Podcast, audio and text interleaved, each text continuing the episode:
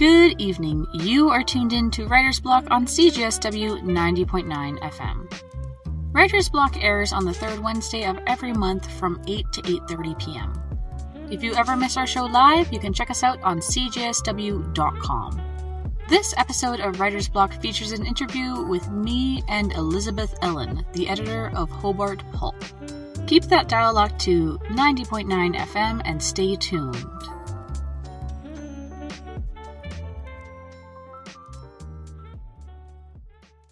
Good evening, everybody. You are tuned in to CJSW Radio, and tonight on Writer's Block, we will be conducting an interview with Elizabeth Ellen, head editor of Hobart Pulp. Hey, Elizabeth, how are you doing tonight? I'm doing good, thanks. Thank you so much for coming on. So, I am excited to chat with you uh, tonight. I wanted to reach out to you a little bit about the current state of the writing world. Uh, but for starters, for our listeners, would you like to introduce yourself and tell us a little bit about your experience in writing and publishing? Okay, I'll try to make it nutshell as possible. Um, I flunked out of college, so I never even got an undergrad undergrad degree. But um, when I was about 30, I started writing and I got on this um, Atlantic Monthly thread that was about Dave Eggers and McSweeney's The Literary Journal. This is probably like 2001, 2002. I there was other MFA students on there and I just like looked at what they were reading, where they were um, publishing like flash fictions and stuff like that. And I just started being friends with them and kind of kind of stole their MFA education. like, you know, it's like, oh, they're reading George Saunders. Who's George Saunders? And who's J.T. Leroy? And who's the different writers, Aimee Bender, whatever that they were reading. So, uh, and, that, and that's how I met Aaron Burch, who was then Hobart, he had just started Hobart a year before and had put out one, maybe two print issues and had the website. And we started dating. And then um, he moved to Michigan where I lived. And so we started doing Hobart together. And then in about 2005, I started the book division, which was an offshoot of Hobart um, that I oversaw, but I still kept helping with Hobart. And in the meantime, we were both doing our own writing and putting out our own work while working on the journal together. And he also helped me with the physical design of the books that I took. That's how we got into the literary world kind of backwards because he didn't have an MFA till much later and we just kind of felt our way through. Yeah, I um I was also in school for a bit. I was studying English literature and then I dropped out because I had an issue with a prof. It was a whole thing. He had like a oh. thing for me. It was like you know how there's always that one person that everyone okay, like knows about. Yeah. I was like yeah. that person. I was like this is so weird. Like I was never that person in like high school. Like I just did my own thing and then one day I became a person where suddenly like random people would come up to you and be like, "Hey, did you sleep with a prof?" And I'm like, "No, oh, I didn't." and I oh. I transferred schools to go move into a writing program. I mean, Canada has like kind of a different university system. Um, and then COVID happened and I dropped it again. So like partly why I was interested in mm. interviewing you is I was like, ah, I feel a com- slight, slight camaraderie perhaps. Outliers. Yeah. Outliers. Like I'm like, I have no idea what I'm doing, even though I feel like I had something going on, which was school. Um, yeah. Well, I appreciate you giving me a little bit of uh, background information, especially about you and Aaron. I didn't want to ask about that in case, in case you were cool with it. He, he's um, forthcoming about it in interviews too, so I feel like I can talk about it. Um, to start off the interview, I did want to ask you a little bit about your role at Hobart Pulp, um, because I understand that now you're like the current owner and editor. Um, so for the listeners who don't know, recently this journal made really big news across Twitter uh, due to an interview that you conducted with another writer named Alex Perez, and this was around last October. So for the listeners, I'll just fill in some gaps about why we're doing the interview. Um, so basically, what happened was you conducted an interview with a writer who had a lot of opinions that were considered like fairly contrarian in our current kind of, you know, at least to say out loud, yes. yeah, yes, very contrarian opinions to have one out loud, but two kind of in like the liberal MFA writing world. And this writer, Alex, you know, he talked a lot about how he felt different than many of his peers in like writing circles and workshops and basically he he voiced that his opinions you know a lot of his opinions centered around the fact that there's like a lot of upper class snobbery in in, in writing programs these days. Mm-hmm. and there's kind of like a, a, a liberal ideology that's been taking over campuses for quite some time. I feel like most of us know this is very noticeable. Um and this sort of ruffled a lot of feathers and a lot of editors resigned from uh the journal essentially Um, I was very interested when I read this. I called a friend and tried to explain the situation because this is like my version of Kardashian drama, and he was like, "I don't understand." yeah, yeah I, like, I, I hear that a lot. Yeah, yeah. I was I was at a bar reading on my phone because a friend had. I, I work in the service industry to make money, and uh, a friend had flaked out of me uh, we were supposed to get a beer, and instead I was reading this on my phone, and I was cracking up because I thought the interview was so entertaining. And if listeners are curious, they can check it out on the like Hobart Pulp website. Um, but basically, you know, Alex kind of mentions in this interview that there's a lot of issues that he takes with the current liberal ideology um, and can we interject that he's uh, Alex himself is Cuban American, yes. working class, and he went to Iowa, which is the number one writing program in the United States and very elite. So that's his experience of yes. That.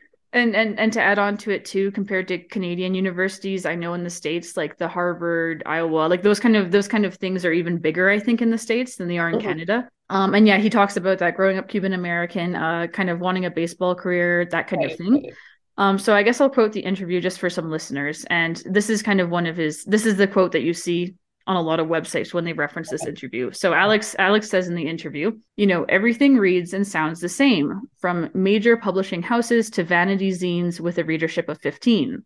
The progressive woke orthodoxy is the ideology that controls the entire publishing apparatus. You'll never read a story about a pro lifer or someone unvaccinated, as you said, because the woke commissars don't consider them worthy of being humanized or represented in literature. Let's be honest, these types of people, especially if they're white working class, are looked at as repugnant by woke progressives. The fact that we're even talking about pro lifers and the unvaccinated in a literary magazine and treating them with respect is damn near revolutionary. So that's that's that's a quote from what Alex said. Right. Um, so I found this very interesting because I don't work in literary presses. I'm still kind of young, like a student. I don't have that much experience.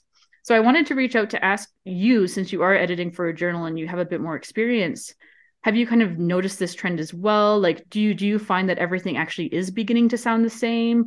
And if so, is it like a matter of style or perspective? Do you think like students are afraid to take risks? Like I kind of wanted to ask your to get a bit more into this. Like do you do you actually see these trends in the publishing industry, I suppose?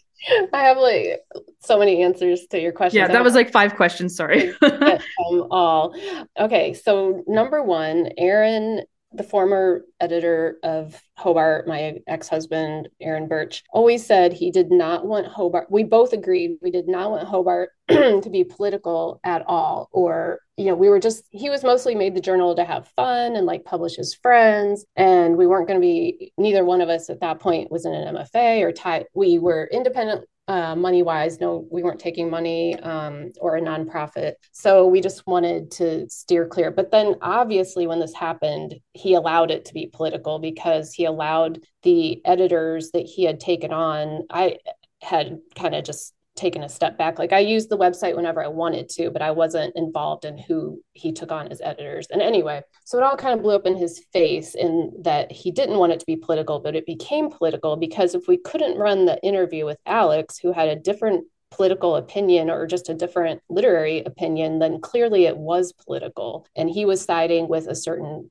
political bent in, you know, agreeing to kind of try to pressure me to take the interview down, but he knew I wouldn't take it down. So he kind of backed himself into a corner and had to resign.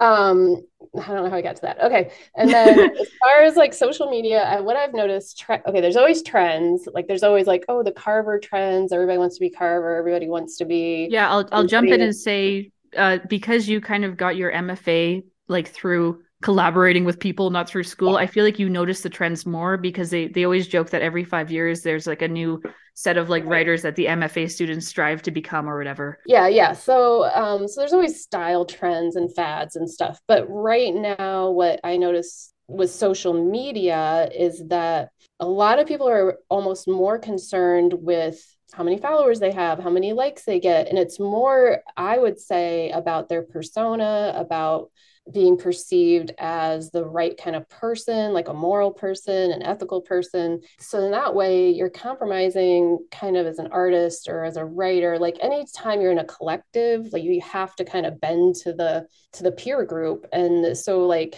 my i've always been like you know you really can't worry about being liked if you're going to be a artist or a writer but because of social media it's so easy to get addicted to those likes and i've seen friends of mine that will say to me like i agree with you this but i can't say it out loud or i have this opinion and I want to ask somebody and interview that, but I don't want to be seen as anti woman or as anti this. So I'm not going to ask that, even though that's my true instinct or feeling. What I see right now is is young the youngest people are the ones who are sending Hobart that are excited about the new Hobart and are sending us stuff very excitedly to be part of it. And any, it's once you get any kind of reputation or credit that you start being risk averse and worrying about your followers and agents looking at how many followers you have and people liking you and not wanting to piss off the wrong people to piss off. Because I mean, right now I cannot get an agent to answer an email, which makes right. sense because Alex kind of disparaged them but I was watching the interview, like it wasn't. I, I, mean, I guess to an extent, it is um, somewhat my opinion, but not strongly like Alex. But anyway, um, you know, it's like a sorority or fraternity. Like if you want to stay in the gang, you got to wear the makeup and put the letters on. And so, uh, social media has just exasperated that worrying about.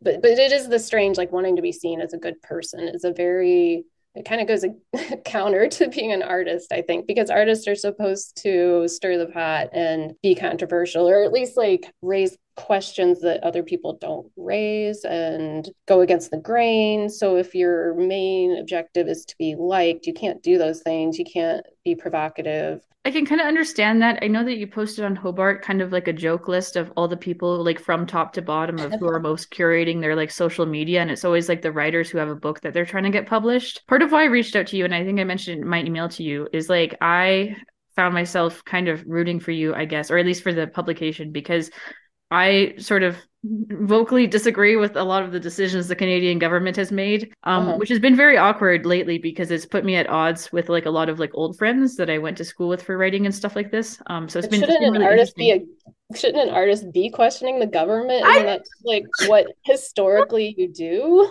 Well, and this is kind of, I think, the artist's role, which is why it, it, kind of brings into questions of like, should writers actually be going to again like institutions and supporting these institutions when actually they're being funneled into a system? I mean, that's like not a you know unsurprising like opinion to have, but like the Pink Floyd brick in the wall. Yes, yes, exactly. We don't yeah. need no education. I think about that yeah. all the time, like how it's almost like flipped. Um, yeah. but it's interesting you mentioned the agent thing because I know Alex in the interview he talks about about if you have an agent that doesn't work with you, separate kindly, but do separate. So you have been having issues with finding an agent, then, hey? Well, okay, this is my second cancellation, and I was oh, already having trouble. So I got canceled in 2014. Um, for yes. similar thing. And I have had my career kind of stalled since then. And it was just starting to like build back up right when this happened. So um yeah, I I have a memoir that I was trying to shop around a little bit and crickets like nobody and like i you know not to sound like egotistical but like i have good publications that yeah. anybody like literally everybody i know has an agent and no agent will take me on. So they, they mostly just won't even respond to me. So that's that's so crazy to me because it seems like like I find it so interesting because only because like I kind of made a reference earlier that this is like my version of the Kardashians because I'm like oh this is such interesting drama but for the Kardashians or for like other artists like musicians and like actors if they get involved in controversy maybe less now nowadays with Twitter but it usually is like it's like good news like any news is good news for them. Oh, because you hear about them like for example hobart i didn't know who you were before this all happened so i would have assumed that you would actually get more people interested. No. Well they might be interested but the people at the top the agents and the book editors i think are either pissed at me and alex and or just fearful that they wouldn't be able to sell book with my name because I'm just a bad person. Dude, know. I'm sorry. That's not what I expected. I would have thought that at least you would have gotten like, that's great. Like some people, like even some opportunists that are like, oh, this is the perfect time to swoop in because like now it's like a hot topic, you know? I don't know. Yeah, I guess that I was kind of hoping that too. And my friends kind of said that. And I, from already experiencing what happened after the first cancellation, I was kind of cynical, but I still tried. But it's like, nope, that's interesting because I, I, the first cancellation I did re- do a little bit of reading about you beforehand and stuff, and I I think I read that like Roxane Gay or someone like very famous actually like kind of stood up for you too, which is interesting. Yeah, I've published Roxane like her story that was in Best American Short Stories. We published. I actually took it for Hobart.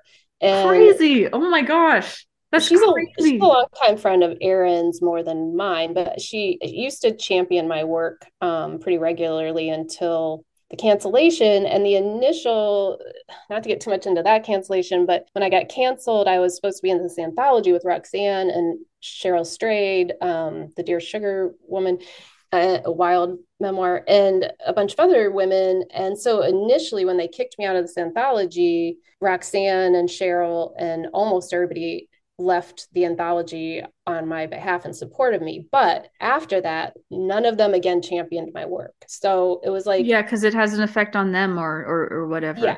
And I was like, and Roxane had loved my writing, and never since then has she mentioned me or my writing. So, I mean, that's, that's I still like, I have a lot of respect for her and good wishes for her but it is a little disappointing of course that like someone that used to champion you just pretends that you don't exist now.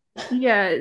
I I guess I'll I'll say two things. The first is I'm going to say it's crazy that you can literally name drop her. Like that's to me I'm like what? That's crazy and then still and then still not you know like have trouble finding an agent. But the second thing I'll say is like this is partly why I was so in- like curious about interviewing you because um basically I I had some issues with my previous literary department and I was very vocal about it. And in the beginning I had a lot of like friends that did also a similar thing like very like sort of like local celebrity writers that like kind of championed me in certain yeah. ways uh-huh. But I found I found because of like basically if you don't if you don't toe the line perfectly, even though you don't lose the friend, they won't like you, you lose the public friend. I don't know if that makes sense. yes, that has happened to me like 90% of my former friends. And then you have to make new fr- well, you don't have to, but you just kind of do make new friends. Yeah. But yeah, it is it, it's sad, but Okay, so I don't. Yeah, I part of me wants to just keep talking with you in a conversation way, but I'm not going to do that because it's an interview.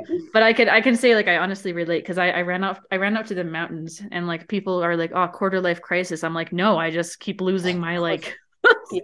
Yeah. like I lost my like degree friends and like everything. Like I don't know what to do because because of the current culture. Um, but anyway, it kind of leads into my next question though. So I wanted to kind of ask about some of the topics that Alex brings up.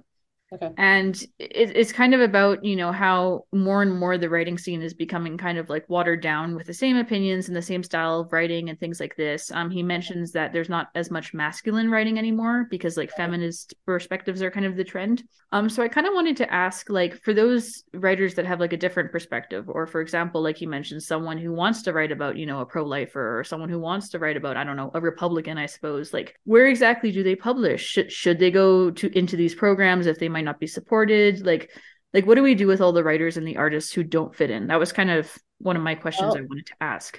you need to get a job that's not in academia that's not anything to do with your writing basically. It's like you have to accept the reality of the situation and that is that if you're going to go counter to what they want or what they think is ethical then you're going to have to support yourself and kind of do your art without understanding what will happen to it later. Like just if you're so compelled to make it and make it honestly. And then it's kind of like how christians are like let god do or whatever. You're just like oh i'll just figure that out later like where it'll be published or how many people will read it. I guess you also have to have acceptance that maybe today only 10 people will read it because you can only find an outlet that you know 10 people read. But over time if you're persistent and stick with it. I and you have you're a good writer. I think eventually you know you'll grow your audience that way but you can't rely on academia or publishing world if you're going to go against them. I mean you're just not going to be able to and I guess to like also add on to that, because this is also what's mentioned a little bit in the interview, you mentioned that you have to get a job outside of academia. Yeah. Um, so I wanted to ask about that as well. Um, one thing I have noticed is there seems to be a larger and larger split between people who kind of just like treat school as a career and then people who actually have their own job and, and do things. And it almost seems like the ideological split is very noticeable because there's kind of sides. You either like have a job and you think one way, or you oh. exist in fairyland. Sorry to say it, but you exist in dreamy fairyland and you kind of think a different way. So, so I wanted to ask as well. Like Alex talks a lot about being working class, especially in America. I mean, again, I'm from Canada, so it's a little bit different, you know, socioeconomically. But do you notice, uh, like with your friends that are writers, do you actually see the difference? I know that a writing professor once told me that she thought my work was different than some of the other writers because all the women in my stories had jobs. yeah, and, like, right. Uh-huh does I don't know if do, do you see these trends when you're editing for journals? Like, have you noticed that you can actually tell kind of like where people come from by their writing? Like, what's your what's your take on that? Not necessarily, because this, well, at least the submissions I'm reading for Hobart don't, you know, it's a lot of stuff about uh, people's fucked up relationships, and so often their occupation or whatever the characters doesn't isn't quite the forefront, or I, I don't know. It's it's um. I, I I don't know. I don't I don't see it as much, and I think I did have a friend that said she wrote a novel that she was having trouble selling because it was set in a working class factory. And she said if she had set it in upper class New York City, that it probably would have been much more successful and she would have sold the novel faster into a bigger press. I don't know if that's true, but that was her take. And maybe she's right. Like, because if the people that are taking the books, the editors and stuff, if they're not familiar with those other worlds, they might not relate to them. And you know what I mean? Like, uh, um, it's interesting also though because it kind of brings up the question of like like I saw recently there seems to be almost this like cult of literariness where there's an idea that like only a certain kind of people like person reads books. Right. I don't know if you if you kind of see this idea where it's like there's a certain kind of personality and they come from a certain kind of background and they read books. Like for example, like I was living in Calgary during um like COVID. And right outside my apartment building is where we had like a lot of protests and things because I was right downtown. So I would go outside and there'd be like cops that are like, you can't, you can't leave right now. Like, yeah. like you can't leave. Sorry, we've taped off your entire area. I'm like, okay, thanks.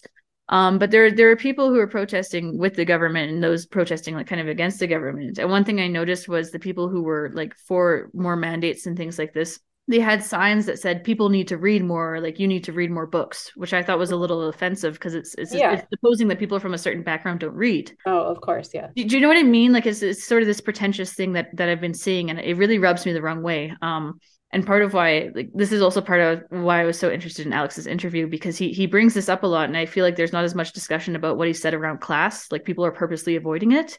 Mm-hmm. because anyone who has like 4 hours to go on Twitter every day probably isn't working that much. I don't know. Well obviously people class comes into it because the people that are going to MFAs aren't going to be poor people. I no. mean, generally they're usually middle to upper middle class and um so you're you're really not getting working class people that are getting their MFAs. And, and, and I don't know when MFAs became so the predominant way to become a writer. And, and that does like, it is like you're paying for those connections, those opportunities to meet agents, those, to meet uh, influential writers in the literary world like you're it's definitely to me like a sorority fraternity which is funny because those the people that are in MFAs would probably be like, "Oh, I hate fraternity sororities," but they're basically in them, right? Like that's that's an interesting comparison, but it, it makes so, a lot of it makes a lot of sense because yeah, because the you, reason you... you go Greek is often for your career later. So you have those connections in whatever world, the financial world or, or political world. And it's very similar in the literary world. You get the MFA and you, they bring in agents to talk to you. They bring in editors, they bring in, you know, fancy writers like Roxane and other people, and you get to meet them and maybe they'll read your work and champion it. And it's so, almost like the couch casting thing or something, but for writers. Like it's really yeah. Yeah, so it is it is about money in that yeah you're most of those people are probably upper middle class and so. Yeah i'll reference a little piece because i was i was reading about this quite a bit and there's a, an essay called who killed creative writing? Mm-hmm. and it's kind of about this controversy and that's actually how i heard about it was from an independent news source um, but there's a quote that popped out to me um, it's basically this this writer questioning kind of why they did an mfa and the writer says like you know, did I even respect the work of my peers, or were we just pretending to be interested in one another in order to keep getting invited to parties? Mm-hmm. And then and then and then the writers Yeah, isn't that crazy? And then the writer says, I remember them as such. I loved going to parties and seeing my friends, but maybe the pleasure was nothing more than the lukewarm embrace of superficial belonging. And the phrase, the lukewarm embrace of superficial belonging, has been ringing in my ears since. That's kind of the literary world in general, right? Like if you're yes part of a collective or whatever, that's kind of the best case scenario. Yeah. like you really have to forge ahead independently as an artist. I think if you want to just not be part of the sheep, I guess. I don't know, like be I, your own person with your own opinions and style and everything. I like this is part of my thing too is like i i don't know this is my take. When i when i started going to school for first for uh, literature and then and then briefly for writing i found at first i was thrilled because i was like oh my gosh you finally get to meet other people who are who are you know quote like you unquote. Right. And then you go in and you're excited and you're like oh parties people that are similar people that actually have similar interests. And then you walk out and you're like actually they're not like me. And it makes Mm. you feel like even worse? I don't know. Like Oh yeah, like if you're the one that doesn't fit in, and yeah. Yeah, but probably Um, you should be glad you're not fitting. I mean, that's that's a that's a that's a kind thing to say. Um, part of, part of why I thought it was interesting too. There's a lot of follow up pieces. I I know we're kind of running out of time. Sorry, I was just like wanting to ramble with you, but but Yeah. part of the interesting aspect of this too, I guess, is like I think it's interesting because a lot of people have pointed out that to make money doing writing is actually hard. Like it's almost like this like snooty hobby nowadays. Like you don't really make a lot of money. Like during COVID, um, because of like a lot of the lockdowns and stuff, I started doing some freelance writing and I found that it was like I mean, it was nice because you could do it almost anywhere, but it was awful because I would make more money at my serving job. I don't know. Mhm. Yeah, You- yeah. Do you know what I mean? Like, I mean, I don't. I think historically, you can't, as an artist, whether you're painting or writing, expect to make money at your art. Like, you know, you think of Van Gogh dying broke and having almost what no success at all. I mean, you just have to expect that. Like, I, I don't know. I don't see any other way. Like you, so that's the, the half you're saying that's going into academia, knowing they're going to teach and they're going to stay in academia. So they have to kind of give up part of their soul, right? They've got to Yes. like kind of check out a little bit brain wise, like, and go along with all the stuff that they're being told to say and not say. And, and so if you want to be Van Gogh, you're to have to work some crap job or starve or something. I don't know. you're gonna have to figure it out, I guess. Yeah. Figure it out. Like, yeah. yeah. So, but to kind of like finish off the interview before they like kick us off, Uh-huh. um, I did want to kind of ask you like about how you want to end the interview because your interview with Alex ends. for some reason, it reminded me a little bit of the ending of the movie Grease, where they just like drive off in the flying car. Like it's kind of it like Oh. makes sense, but it doesn't make sense. The Okay. interview ends with "This is America" in in cap in caps, which I thought was great. Um, Okay. That was Alex. Yeah. um, so I wanted to ask to end off this interview, how did you want to end off this interview? Do you have like a "This is America" statement that you want to throw out there, or do you? Um, is there a project that you want to highlight that you're working on? Do you? I know Um, I would- understand that you publish books, so if you want to highlight that too, maybe for people who have something Okay. going on they want to send in. Yeah, I am. Well, I'm publishing three new books by other writers. One of them, Gary L. Lutz, who's one of the best writers living today. And this is going to be her last book, and it's all her journals and diaries from 40 years, 50 years, and it's going to be amazing. And the second thing is that I'm working on a comedy book called my, my One Hour Comedy Special, because to me, one of the most important artists right now is Dave Chappelle, and I am obsessed with Dave Chappelle Mhm. and he's not afraid and he's also brilliant and so i'm trying to write some kind of comedy as an ode to him and his art and his fearlessness I think comedy is a great choice because a few months ago I was interviewing a professor who like wrote about artificial intelligence and art and he Uh-huh. pointed out that artificial intelligence cannot do comedy. It's like such a human Mm. form of art. Yeah. So like that's actually that's actually pretty cool. Um Okay. but I always like to ask people before we get kicked off, is there anything that you'd like to say or like anything you'd like to ask me? are you going to be a sheep No. No, I'm not. The fact that I'm interviewing you, I won't be a sheep. I appreciate you doing this interview. thank you so I'm much sorry if this let was me helter skelter. I'm moving as well, so like I just kind of set up in my friend's apartment. Um, but anyway, um, they're gonna kick us off. But like, thank Okay. you for. let me know what happens with it Okay.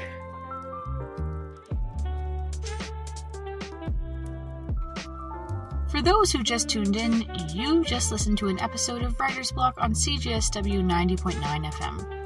Writer's Block airs on the third Wednesday of every month from 8 to 8:30 p.m. That was my interview with Elizabeth Ellen, editor of Hobart Pulp. If you missed the full interview, you can always listen again on cjsw.com slash writers dash block. Thank you for tuning in, and see you next month.